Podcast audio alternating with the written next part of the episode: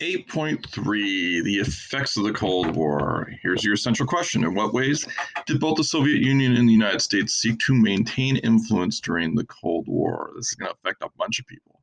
Here we go. With the start of the Cold War, new military alliances for both mutual protection formed in different parts of the world. The threat of nuclear war kept the US and the Soviet Union from starting a war that could end in unprecedented global destruction. But proxy wars, such as the ones in Korea and Vietnam, resulted in millions of deaths. In a proxy war, a major power helps bring about a conflict between other nations, but does not always fight directly. These conflicts underline the political and philosophical divide between the superpowers. The superpowers faced off in Cuba and other and several other Central American countries, as well as in Africa. The combination of military, economic, and nuclear influence across the globe made the world a tense place for decades after World War II.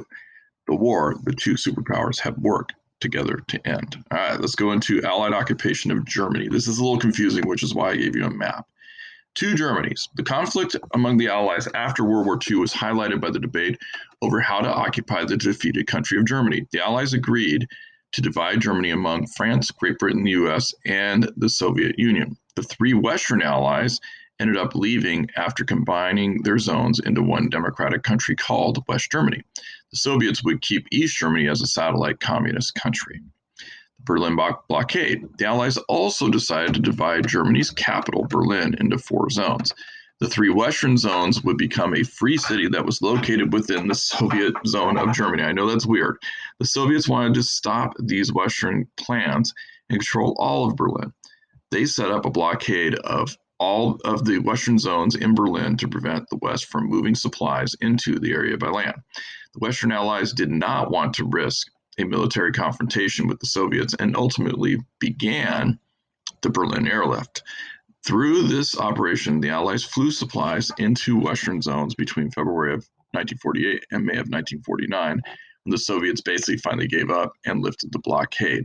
Um, if you look at the map, the idea is you're if you're um, the Americans, you're flying from the green area of West Germany into that yellow area, which is controlled by the Soviets, and landing in East Berlin, uh, landing in Berlin. And if you look at the little superimposed, they're landing in the west side and feeding those people. Okay. Uh, Berlin Wall. As citizens of East Germany saw the prosperity and democratic lifestyle of West Germany, many wanted to move to the West. Between 1949 and 1961, about 2.5 million East Germans fled. However, the East German and Soviet governments were determined to keep people in East Germany. They knew that people fleeing to the West reflected poorly on the communist system and it was hard on their economy. They first set, set up barbed wire fences patrolled by guards along the perimeter of East Germany and between West and East Berlin. In August of 1941, or sorry, 1961, excuse me, they began replacing the fences in Berlin with a wall, which became known as the Berlin Wall. Between 1961 and 1989, when the Berlin Wall fell, soldiers killed about 150 people as they tried to escape over it. All right, NATO, the Warsaw Pact, and other alliances to defend themselves against the Soviet Union and their satellite nations. Several Western nations created the North Atlantic Treaty Organization, known as NATO, in April of 1949. The treaty pledged mutual support and cooperation within the alliance against conflicts and war. The idea is somebody gets attacked, everybody will help out, right? Its original members were Belgium, Canada, Denmark, France, Great Britain, Iceland, Italy, Luxembourg, and, the Netherlands, Norway, Portugal, and the US.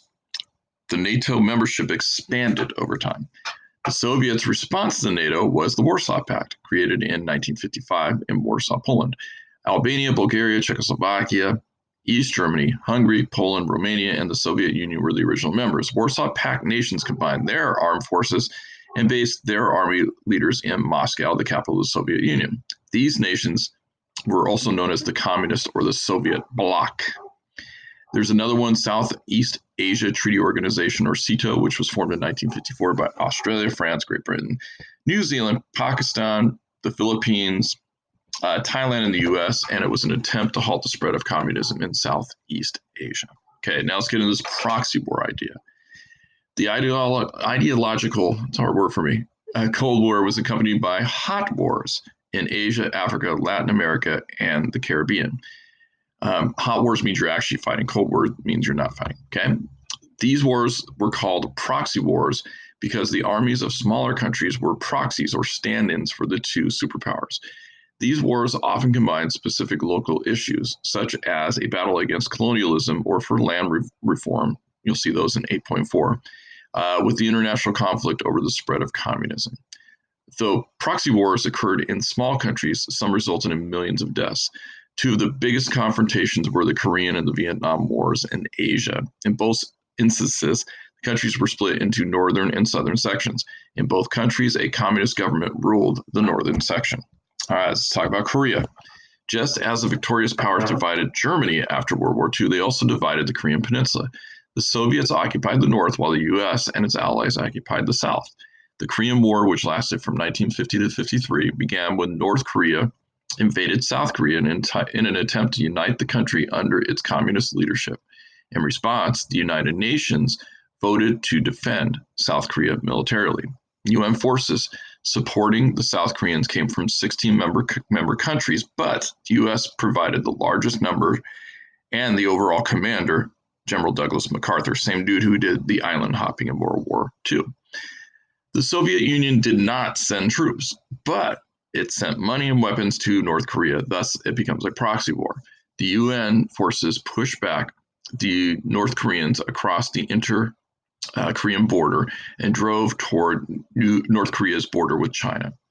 The Chinese, allies of the North Koreans, and concerned that the UN forces would try to invade China as well, sent Chinese troops across the border. So now they're jumping in and entered the war against the United States and its allies. After three years of fighting and some 4 million civilian military casualties, the war entered in a stalemate. The two parts of China, or excuse me, the two parts of Korea remained divided at what's called the 38th parallel, with demilitarized zone in between. No military could be on it. They remain divided there today with no end of war treaty ever signed. Okay. Um, the Vietnam War. Uh, you'll see a lot of this in succeeding um, uh, readings as well. Uh, the US president at this time, Dwight D. Eisenhower, in the 50s, followed the Truman policy of containment, sent uh, so he sent military advisors to South Vietnam to train the South Vietnamese army and to prevent a communist takeover by North Vietnam. Eisenhower's successor, President John F. Kennedy, increased the number of advisors from 1,000 to 16,000. Some U.S. citizens believed America could not afford to lose a confrontation in Vietnam. They thought a communist victory would weaken U.S. prestige around the world. However, the United States was supporting an undemocratic and unpopular South Vietnamese ruler, Ngo Dinh Diem. In 1963, a military coup overthrow with U.S. support soon overthrew Diem. In 1964, the next president, President Lyndon Johnson, sent more U.S. troops to South Vietnam. Johnson believed in what's known as the domino theory the idea that if one country in the region became communist, the other countries would soon follow. Johnson feared that China and the Soviet Union would bring all of Southeast Asia under communist rule. Eventually, after a long war, the North Vietnamese, supported by China and USSR, would defeat the US supported South, unifying Vietnam as communists, and they still are today. Uh, let's look at Cuba, the Bay of Pigs crisis. Uh, Fidel Castro and other communist revolutionaries overthrew, overthrew the US supported Cuban dictator Fulgencio Batista in 1959. Castro soon set up a dictatorship in Cuba, and the new government started to take over foreign owned industries, which was a common communist strategy. These companies included several American oil and sugar companies. In 1961, the newly elected uh, president of the United States, John F. Kennedy, had grave concerns about the president, presence of a communist country located only 90 miles from the coast of Florida. Kennedy and his government backed a group of Cuban exiles who opposed Castro in an overthrow attempt. They gave uh, the United States gave these people a bunch of weapons. The resulting invasion, uh, called the Bay of Pigs invasion, was a total failure. Even worse for the United States, it cemented the Cuba Soviet alliance. Because, well, let's get to the Cuban Missile Crisis. In response to the Bay of Pigs, the Soviets began to support Cuba with arms and military advisors. Soviet premier, a guy named Nikita Khrushchev, who came to power after Stalin, saw an opportunity in Cuba. In 1962, he placed nuclear missiles, he shipped nuclear missiles to Cuba. Khrushchev felt justified in his actions because in the summer of 1961, the US had placed nuclear missiles in Turkey. a U.S. ally, ally that shared a border with the Soviet Union. In October 1962, U.S. intelligence learned that more missiles were on their way to Cuba. Kennedy ordered the U.S. Navy to protect or prevent the missiles from reaching Cuba. He called his action a quarantine because a blockade was technically an act of war. Regardless of the term, the two superpowers were on a collision course that threatened nuclear war. Ultimately, the two leaders pulled back from the brink. Khrushchev called back the Soviet ships and removed the missiles that had been delivered to Cuba. In return, the U.S. pledged to quietly remove its missiles from Turkey. After this incident, leaders of both countries realized that better communication between their countries was needed. So in 1963, the two countries set up what's, uh, what was known as a hotline, a direct telegraph teleprinter link between the U.S. and the Soviet leaders' offices. Uh, was a red phone. Uh, another one here, Angola. I know there's a lot of a lot of different conflicts. Just follow it along. Angola, the Portuguese colony of Angola in Southwest Africa, won its independence in 1975 after 14 years of armed struggle. The borders of Angola, like those of many newly independent African countries, have been set by the European colonial powers with little regard for traditional region. Uh, for the traditional regions. Rival ethnic groups were thrown together under one government. Angola was more multi-ethnic empire uh, consisting of three distinct cultural groups than a nation state in which everyone shared a common culture. Each group had fought for independence. Each wanted to control the country's lucrative diamond mines, and each was supported by other countries. The USSR and Cuba uh, backed what's known as the Mbundu tribe. Uh, South Africa backed the Ovimbundu tribe, and the U.S. backed the Bakongo tribe. Don't worry about those details. Just know that there was that big backing on each one of these sides.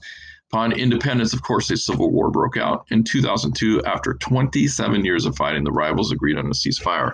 However, threats of violence from militant separatist groups remained. Contra War, another one in Nicaragua.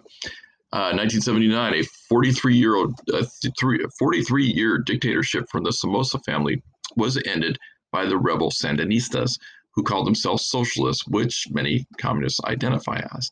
Two years later, uh, opponents of the Sandinistas, known as the Contras, tried to overthrow them.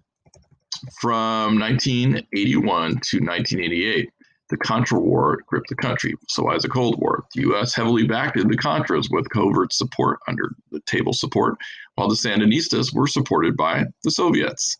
The Contra War took the lives of tens of thousands of Nicaraguans.